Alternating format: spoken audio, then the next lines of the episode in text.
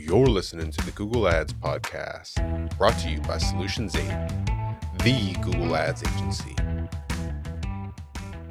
Awesome, man. So if I add an audience list, website visitor list, hey, thank you. if I add an audience list, website visitor list to feed only PMAX, will it dynamically remarket? So the answer is yes. It will use it as a hard target but the expansion opportunity will take over from there. It will take over as expansion opportunity. So what this means, you've added it as a hard target and I burned through that audience list. Now it's going to cold traffic esque that audience signal. What that means is it's going to essentially say, okay, I've, I've, looked at this as a remarketing. Once it goes through the remarketing, though, it doesn't just stop there. It doesn't just say, okay, now I've marketed and the campaign just kind of goes dormant. Or what it does is it uses six channels to go try to find people that look like that and may succeed and may fail. You can use it as an asset, a signal in an asset group. So yes, it will target those people, but just know that once it burns that audience, it will go completely cold and will not tell you if that audience that is retargeting or trying to track as an audience to go after now is decayed and it's got way more impressions and clicks from other areas and it's going to dive into that. So just know that that is something that will happen regardless. So what PMAX essentially does is, let's say, search dropping YouTube GSP discovery display. Find an audience, and that's the audience signal that you give it, and it burns through that one and says, okay, now I'm going to help all of a sudden spike YouTube and try to find more people. That's why all of a sudden you're wondering why like the YouTube views go from like 2,000 to 78,000 in two days, because the area that it was finding those users has decayed, and now it needs to go and generate its own audience.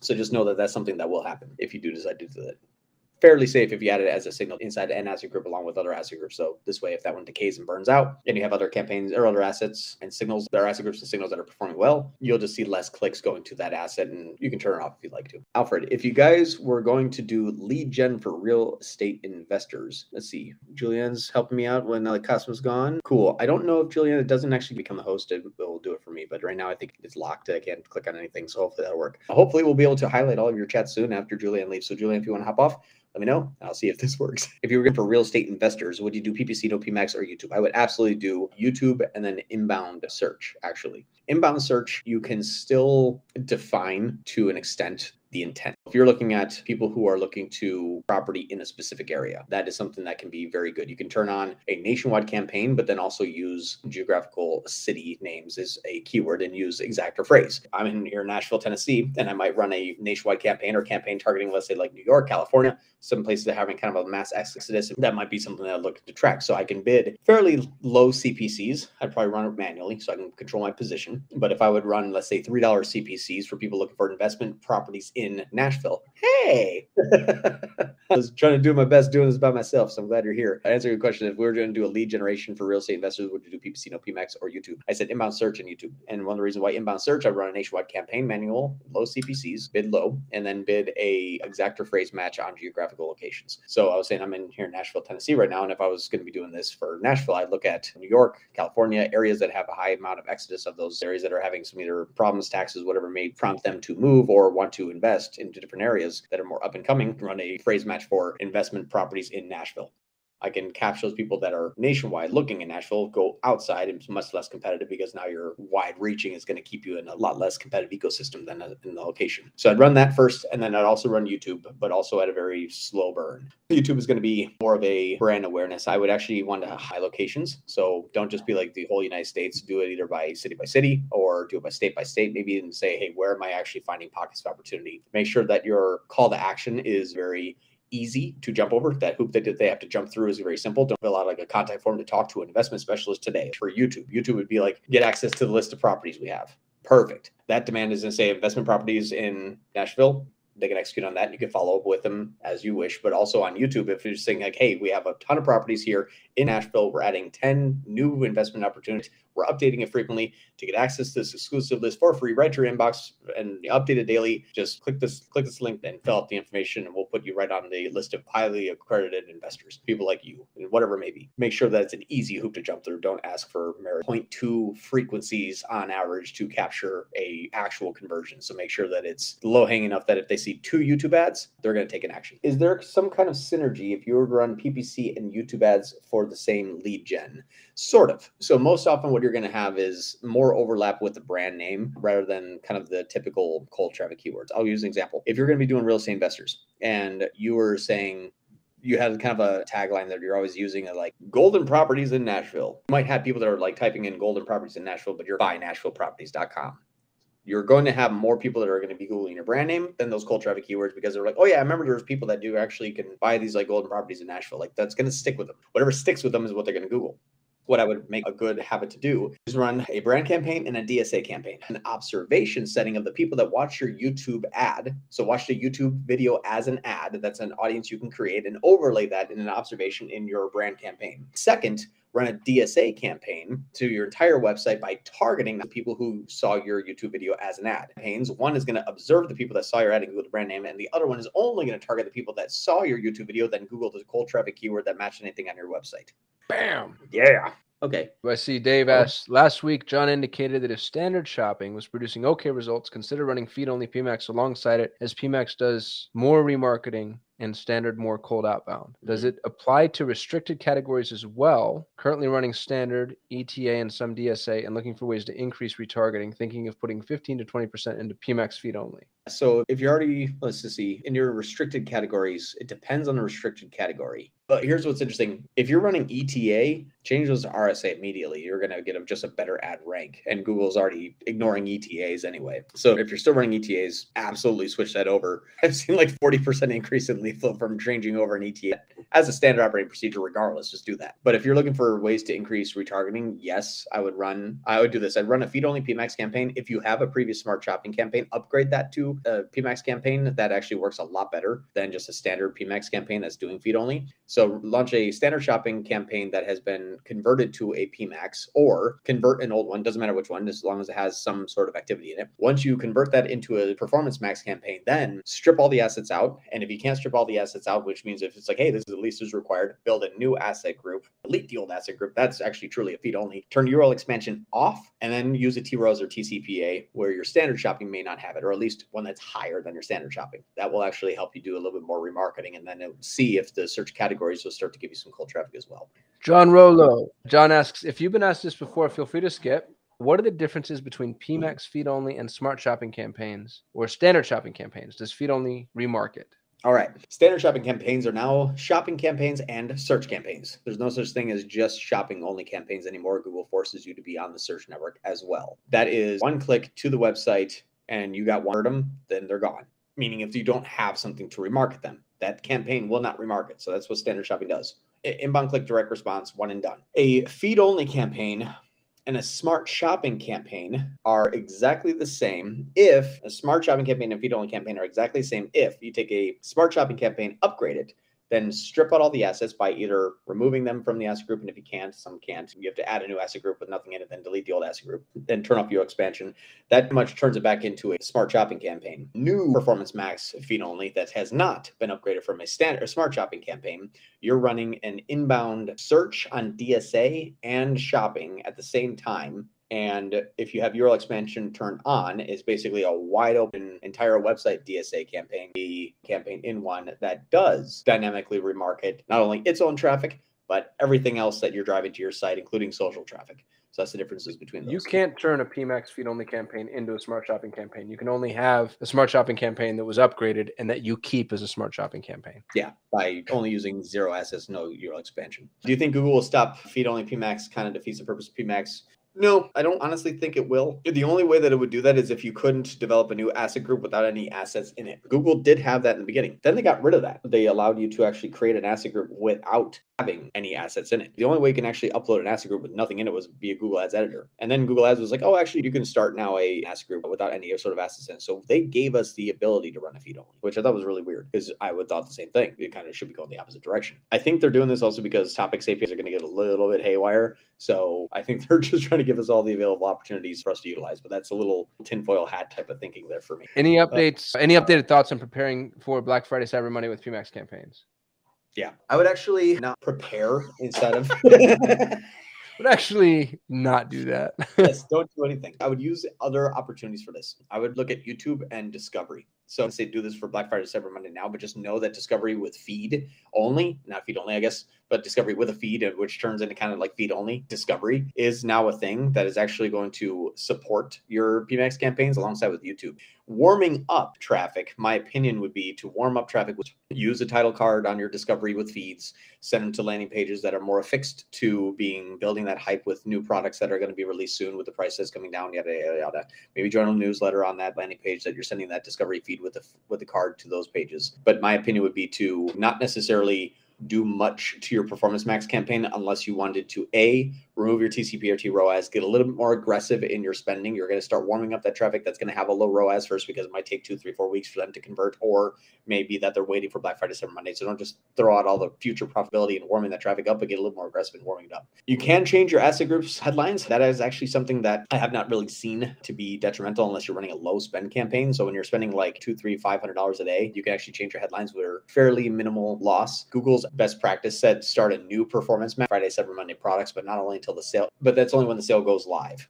I disagree. I think that's too long to warm up a brand new PMAX campaign. I'd rather just change my current one. I mean, your headlines and your descriptions are not going to be damning enough to really tank anything, but waiting two, three weeks for a new PMAX campaign to show the conversions in the attribution model like data driven for them to actually be included in that campaign is going to take some time. Meaning that if you have campaign A that gets reduced and campaign B that gets started, they're still the same users. So you're getting half the conversions in a row as it looks terrible. It's not scaling as fast. Unless you wanted to switch everything to last click, and then switch it back. It's just too much of a headache. So my opinion would be to change your current PMAX asset groups or at least like coming soon. But it depends on if you're going to be sending traffic to a new page that you built or if you're just trying to warm them up start to spend more without a TCP or T ROAS, let the campaign learn on some newer traffic, get them into the funnel, which means just pixel them essentially. You get the dynamic remarketing user in your ecom prod ID, then start to change your asset groups and then hit it hard. That'd be the probably the safest bet. Theodore. I have a client with a website similar to Upwork and Fiverr, hiring freelancers, and every time I make a search ad, it gets restricted for employment. Is there something I can do about that?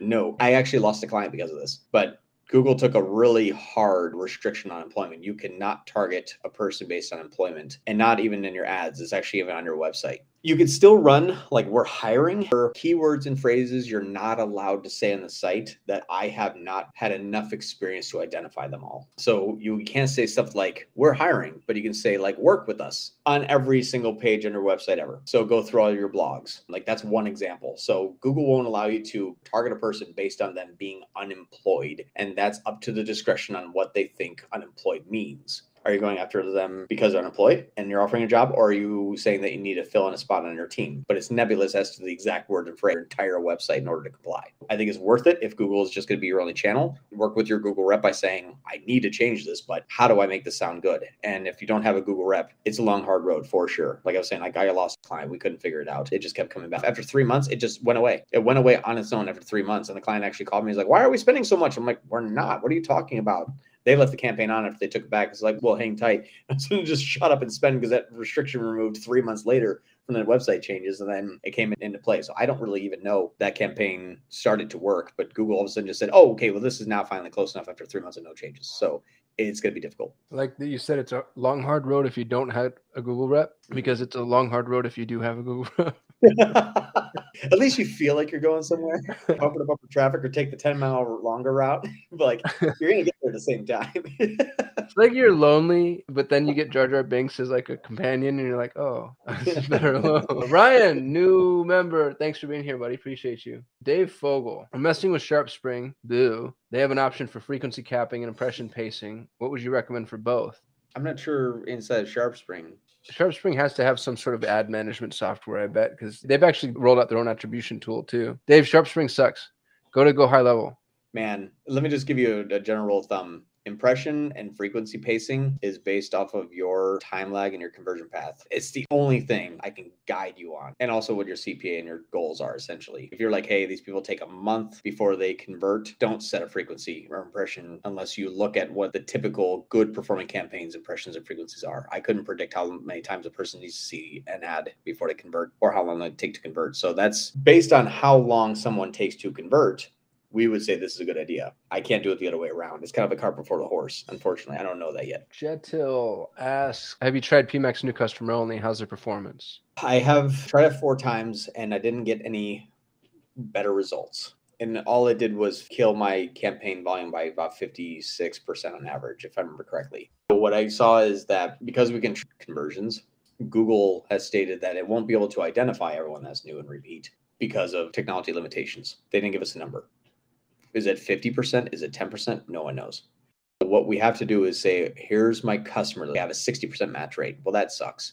And then we have to say, okay, now how about these people here? Are they new and existing? And they say, well, based on the 60% match rate, you have 80 new customers. Okay. Well, then when we looked at the back end and it was like, yeah, 50 new customers, 30 returning. It didn't change anything because Google couldn't, it was exactly a new customer. Whatever your match rate is, is going to be how accurate that, hey, I got only 90% returning customers and only 10, it'll help you. But if you're somewhere around the 60 40 split, 70 30 split, I don't think it's actually going to do anything for you just yet. Theodore says, Congratulations on the Marketer of the Year award. For those of you that don't know, John, we're on third place for Marketer Yeah. of the Year. I did. I think Awesome. you were four or five votes away on second place. Did you know that? Yeah. And it was Uzair. Yeah, that pisses me off because we've got 80 employees. Like five of them need to get a good talking to. And then Theodore also mentioned John and I are both speaking at AdWorld, which we're excited about. Go buy your AdWorld ticket.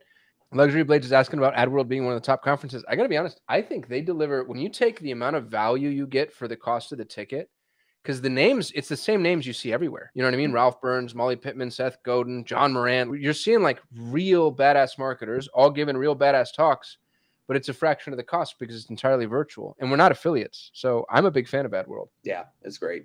Suzanne, do you think we'll eventually be able to add negative audiences on PMAX? Nope. I honestly don't think you ever will. Only because Google is going to warm up all that traffic in order to convert. And Google's trying to become its own funnel, which means it is going to find, impress, gain interest, earn visits, remarket, convert, and then reconvert all within one campaign. And what you're asking Google to do is to take 30% of its efficiency away from something it's designed to do. Google as a whole will not do that. Google will allow certain people to do that reps that will do that for you. It's the death of Performance Max, honestly, because that's what Smart Shopping was running on. And so they can't say, hey, let's warm up all this traffic. And then once they convert, make sure analytics says it was direct. They're not going to do it. Then asked specifically about audiences created in GA4. I imagine that doesn't change the answer much. No, GA4 is eh, it's getting closer. It's trying to. But I mean, you can't add nog- negative audiences that were created in GA4. I see you're saying. No, no, it's not applicable. And even the reps are actually starting to like push back on no, they're just not going to do it. They'll argue with you for an hour. We had this one company that had like such a horrible name. I can't tell their names. I want to expose them, but it was like, let's just call it like uh, traveling. I don't know what it was called, like traveling. I don't want to say it too much, but it was two words that together no one would ever say in their life but then they argue with me. We're like, well, that's a word. So these are both words. So people could sometimes Google those, try to basically say, like, hey, people would actually type in the word Uber, but not want the car service because that's a word. I'm like, who's going to type in Uber if they don't know the car service? They're like, okay, we're just now all of a sudden dumbing our fails. Like, that's a good exercise, Google. Thanks. Amjad asks, how do you reckon the people who browse websites similar to custom segment works? what Google usually does is kind of take what they call latent semantic indexing and understands the theme of that website so that it also corresponds with the themes of other websites. So categories, generalizations, outdoor equipment, hiking, tents, camping, those things. Don't get too granular with it. But if you're looking at people who visit websites similar to, let's say, Bed Bath and Beyond, are interested in home good and closest you're going to get. Not be like, oh, people that are looking for like sheets on that web. Nope, just people that visit that website also have interested in like wanting to buy something for their home and or bedroom and or bath. But don't go too crazy with it. My Google rep looked at me funny when I told her I set up a feed only asset group and nothing else. And then when you say that you're getting an average ad score of good, that is also really funny. Be like, hey, my ad rank's good. I don't have an ad in there. They're like, I don't know what you did. How? what sorcery is this? Amjad recommended audience signals for PMAX when selling a product that's new and unknown by many. A drop shipping product, for example. Are on recommended audience signal for PMAX when Yeah. selling a What do you do when nobody knows the product exists? It's awareness. Don't go to building, really. PMAX. Heavily inbound. Yeah, it's going to try to get as many content pivots from shopping and search, and you're not going to be able to control much. So if it was, I would do YouTube and discovery feeds and discovery. Live tweeting this right now. I like that. Yeah. What you're basically going to tell Google is, hey, you have no audiences for this. You've never seen this before, and you don't even know what it is. Maximize conversions.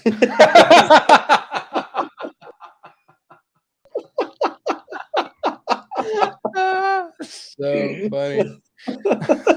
Maximize conversions. It'll spend your money for sure. Saba, Saba asked in PMAX slash lead gen, if the budget is not generous to allocate for PMAX, is it okay to group multiple signals in the same campaign? Or so lead gen campaign. Yeah, Uh, lead gen campaign. Well, and Saba, I think I might misunderstand the question here because the PMAX is separated by asset groups. So you're going to have multiple signals in one campaign, but the signals are separated by asset groups, right? Are you asking, are we bundling signals by asset groups?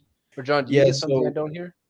No, I, I can see it. The only thing that you're going to find out too is with the different asset groups, your insights tabs are just going to kind of tell you what end up being matched. Now, over week over week, though, going to take place is not necessarily simply because there's a different signal, but there's- a massive overlap in those signals, and whichever asset group was simply chosen at the time to to be captured is going to show. So, for example, if I have two different audiences, there is an overlap between those two different audiences a lot of times very consistently. So let's use our constants. People that are interested in lead generation, dentistry, or like people that are interested in x-rays and dental cleaning. Like those are dental x-rays and dental cleaning. Cool. So now we have dental x-ray, dental cleaning. You take those people and say 99% of the time, the same person. Okay, so now that we know that to be the case, when you look at your insights, you'll see like, hey, that one search category matched 17 asset groups. Why? Because it's all the same. Everybody qualified. That's what they're Mhm. saying. Doesn't mean that it was that, that asset group. one. That is what was qualified for. It dictate? It's inbound search. There's not much that's being dictated.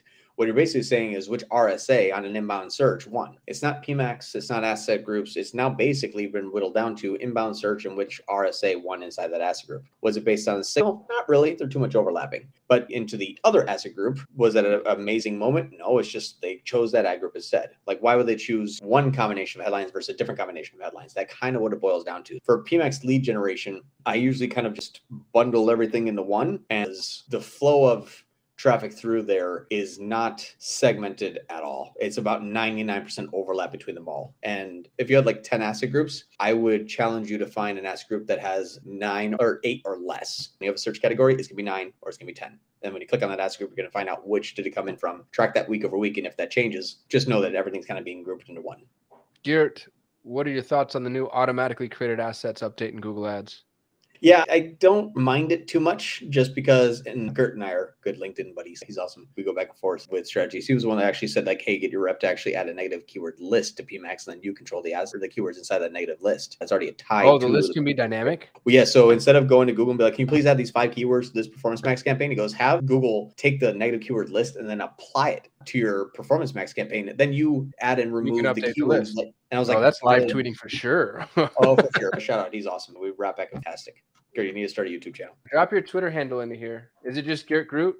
I'm assuming it is. Yeah, but awesome, awesome, very smart person. But I don't mind the automatically generated or created. reason why is I haven't found those type of situations to be detrimental. I know that you and I were talking about this on LinkedIn where we're like, great, now we're gonna have to let the client know why the not approved assets are actually in live inside their accounts. I did a little bit of digging and actually was kind of looking through it fairly thoroughly. When there's a page that is from a URL expansion, what Google essentially did is says, okay, what's your ad copy? My ad copy is we do Google Ads. It's the only thing that we do, and Google Ads is the best. But then we have a blog on Facebook.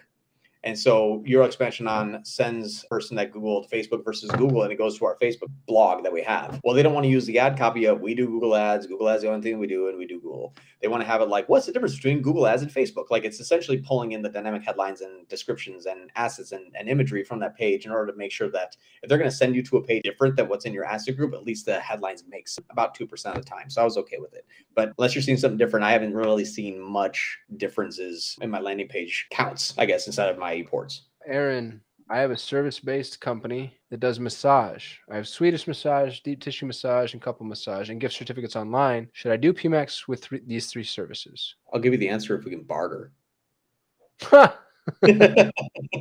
John wants deep tissue massage. oh yeah. So my opinion, if you're looking at local, I would honestly do search first. Have we tried PMAX's new local at all? Has anybody tested that? We don't really Yeah, have local clients. Caden has? Caden's trying, Caden's trying to hack it. Of course he is. He's doing like where it's like just GMB. and I was like, oh, that's brilliant. But then it died. My Dude, that's opinion- genius. I know, right? So far, what we've been able to see, and I predicted this on like three weeks ago or whatever it was. I think local's dead. They, they didn't include local inside of Performance Max. Performance Max inside of like a local campaign. They basically was like, okay, cool. So here's your location extension into PMax. I think they just pretty much got rid of local. Like you, but they have local specific conversion actions, driving directions, Right. and That's what I'm saying. Like you just got you got a like a location extension of Google My Business. that local was running on. So um, store visits, like you have all that inside of PMAX now, where you also have YouTube, GSP discovery, display search. It's now just attacking everything. Where it's like, hey, I just really want to run a local campaign. It's like, nope, been on every keyword on search now too. It's like, shit, I don't need all that. It's weird. It's so So- inconsistent because they took smart shopping and put it in PMAX. They took DSA and put it in PMAX. You think they'd take local and put it in PMAX, but instead they just killed it and gave us some of the local features. Yeah, that's pretty much it. Like the local by itself was not anything spectacular. It was really just a good map campaign. It's like old school Google Map campaigns. So they basically just added that to Performance Max. That's all they did. I would say go search. The problem that I would say is yes, if you had the big enough budget and six months and let this thing really learn and grow and gain as much user base as you can, then absolutely run it. If you're like, hey, I can't really spend more than like 5K per month and I want to be very specific, I still go search broad with TCPA. So this way you can at least not overspend and but still be themed correctly. Like you might be bidding on like local Swedish massage, and some might be like, you know, Swedish massage near me. Even phrase match would capture that. Using a TCPA is going to control your costs. Set it a few weeks to kind of learn. But I think that the problem is with local campaigns instead of Performance Max. It's what I was saying in the beginning. I don't think you're actually here for it. If I have six channels and I'm running local, majority of your inbound conversions are going to come from search. That's just usually where PMAX goes, just foremost. Once that's reached stasis, or if that demand drops a bit, or what you show up for drops a bit because a competitor came in and started up, upping its bids, it says, well, forget that Display. channel. Up display, YouTube. Exactly. It's like, well, I'm going to still spend the daily budget, just not where you needed to go. Quick departure that I think is valuable. I did an interview with Patrick Gilbert, Adventure PPC. You know Isaac Rudansky? Yeah.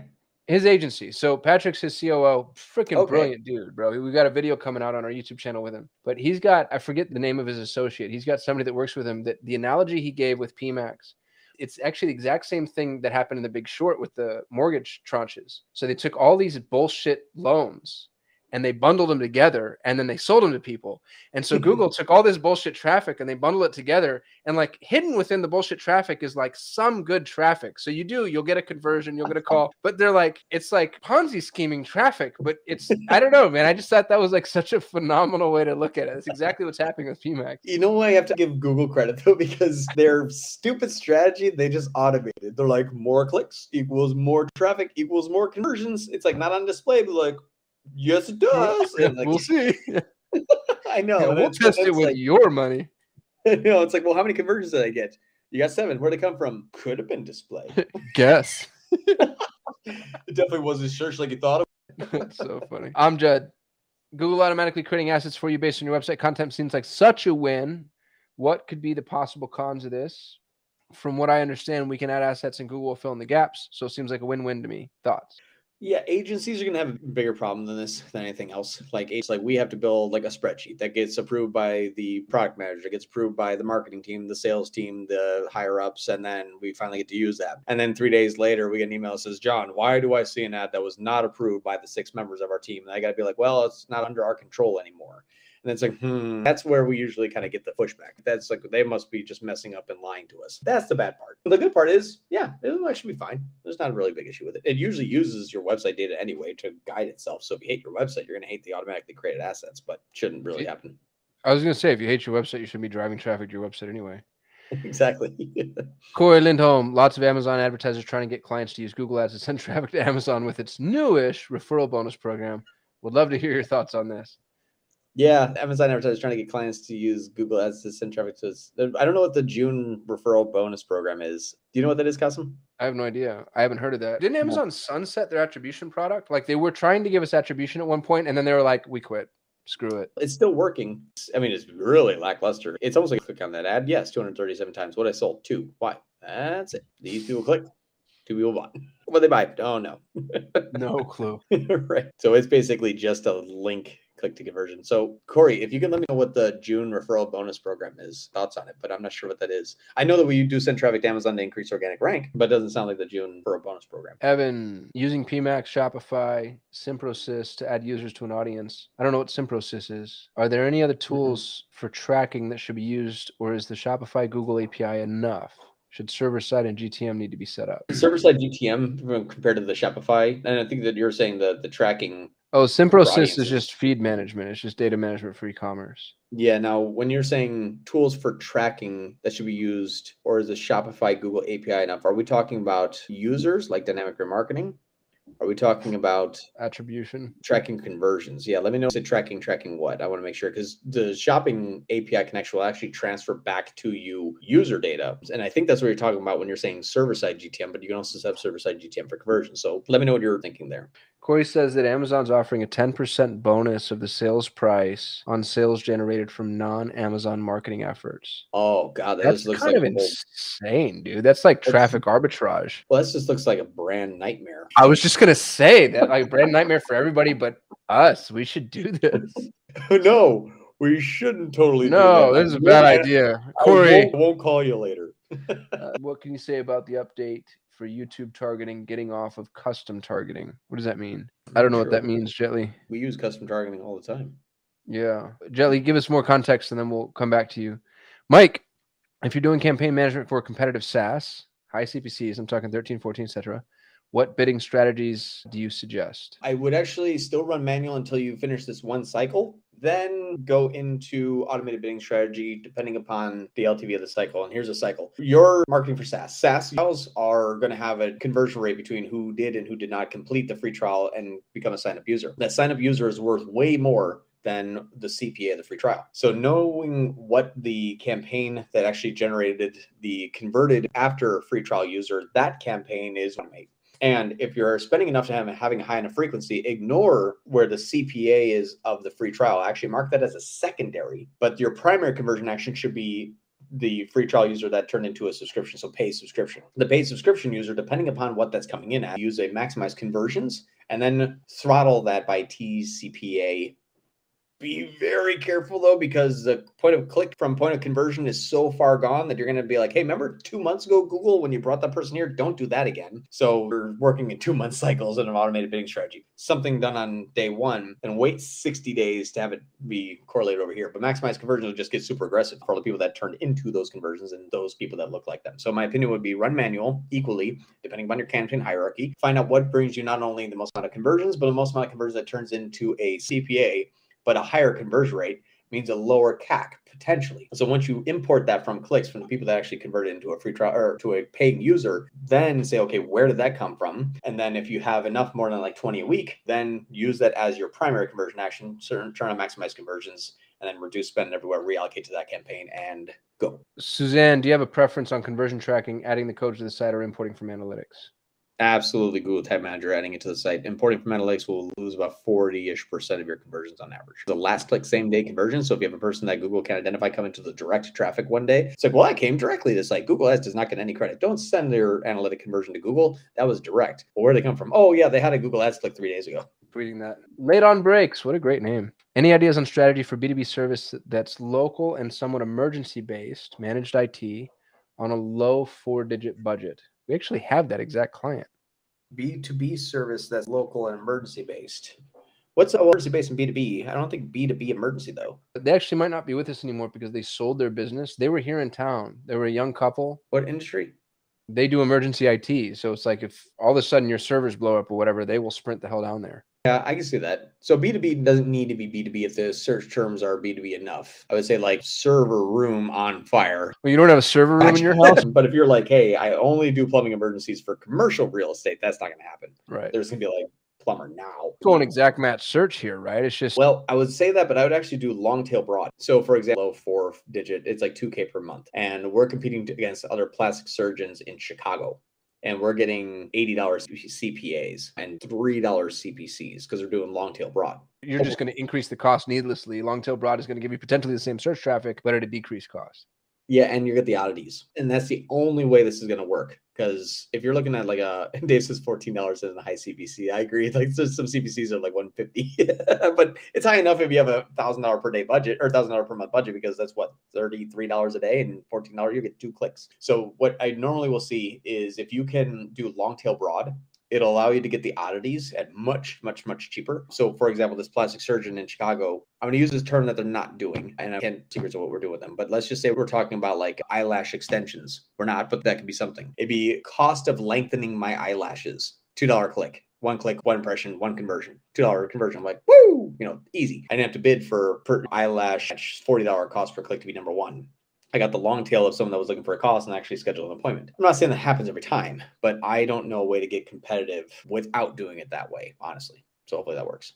David Leon, do you find too many people focus on ad setup and one-time sales versus longer-term bottom line enhancers like increasing AOV, a focus on LTV, email marketing, omni-channel diversification, etc.? Every time, David. Every time. well, here's the thing: is they usually come with a, they come on board with those type of goals. Even during the sales process, we investigate the other part, and a lot of times it's not only that they have a bad LTV, but they can't have a good LTV. Like there's some expensive kind of niche products that people are only going to buy once every 10 years. That's why mattresses cost two grand.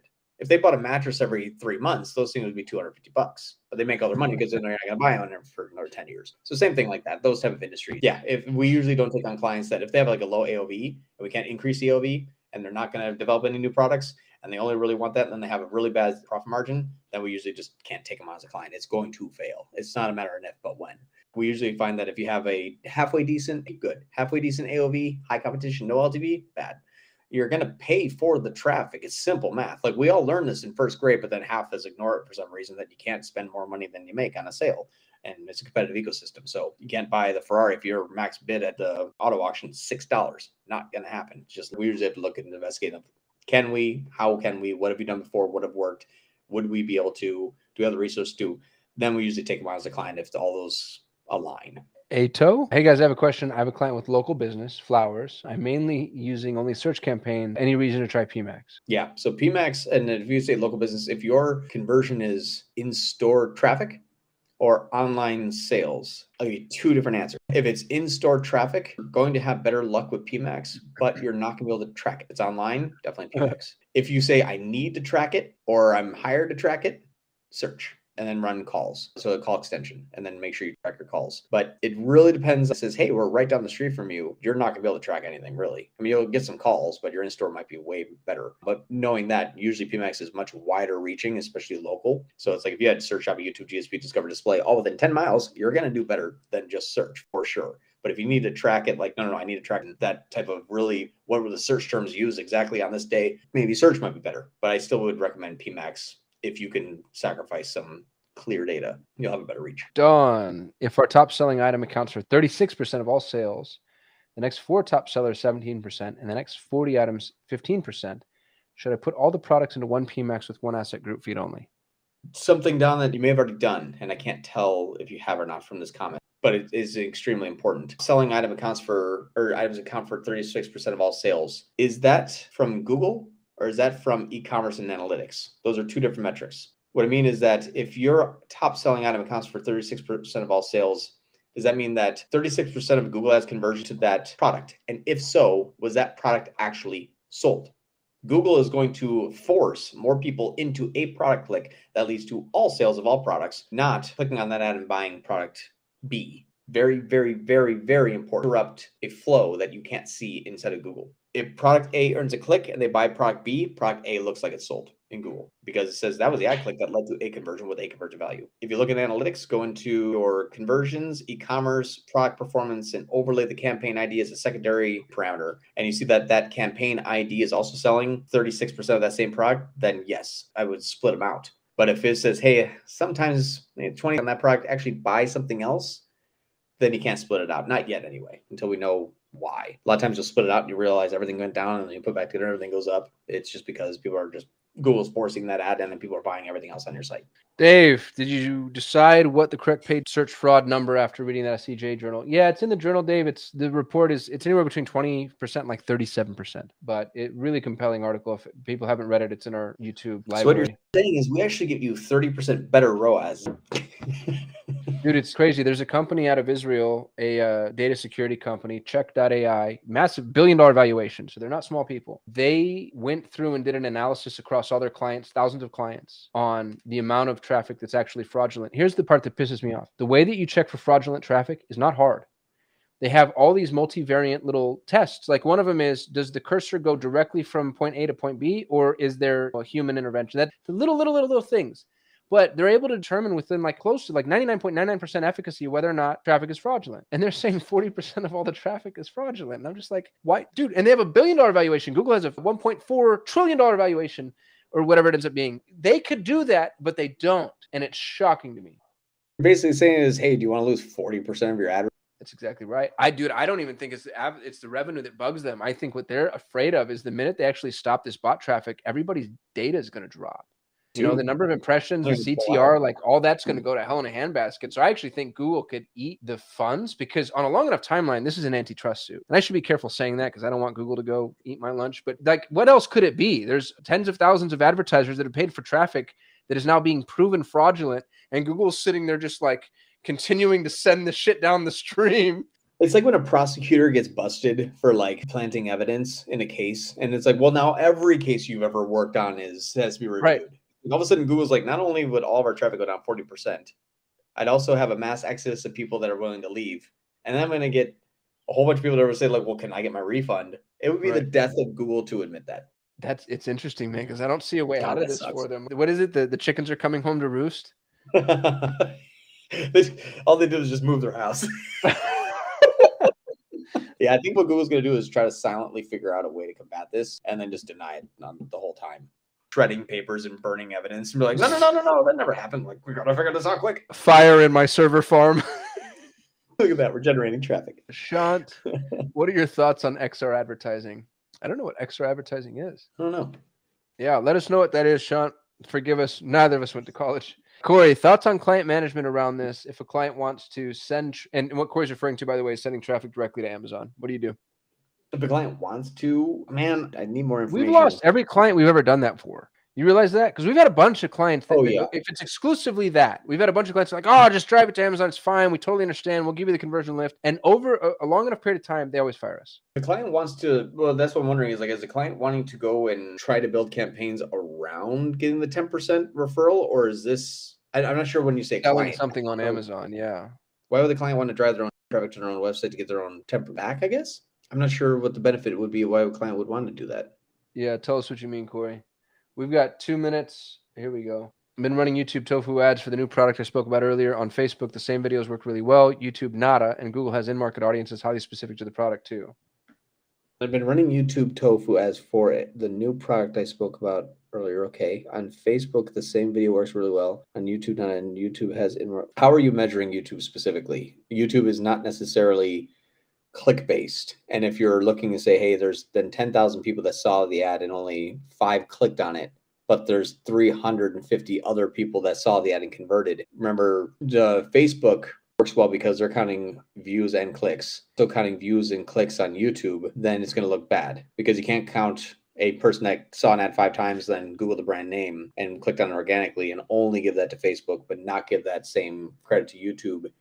If you're not, when I say credit, I mean like don't just assume that's happening too, but investigate that and say, hey, I've actually looked at the direct by isolating both channels, the direct traffic back from it. I'm also running a brand campaign of people that saw my ad on YouTube, they Google my brand name, and I can see the overlap of that observation audience from people that watch my YouTube ads specifically. So, what steps have you done to prove that not is what I would be curious of? Because if YouTube, yeah, it sucks. My cost per conversion for us is four thousand dollars for Solutions Eight. But how many leads did we get in the last seven days? Dude, and some of the best leads we've ever gotten. Yeah, like it's it's maybe capturing ten percent of what we're actually getting. Thanks for listening to the Google Ads podcast. For more ways to grow your business with Google Ads, you can subscribe to the Solutions 8 YouTube channel. If you enjoyed this episode, please share it with a friend. And if you'd like to work with the best Google Ads agency in the world, you can visit Solutions 8 at sol8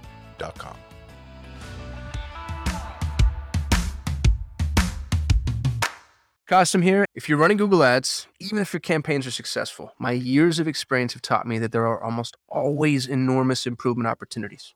Now, what if the best Google Ads agency in the world was willing to review your Google Ads campaigns for free and provide you with a comprehensive action plan, no cost or obligation? Notice I didn't say audit or evaluation, I said action plan a bullet point by bullet point breakdown of exactly what needs to be done to improve your Google Ads campaigns. Yours to keep, no cost or obligation. Head over to sol8.com to get a free Google Ads action plan customized for your business. No strings attached. That's S O L 8.com. S O L, the number 8.com.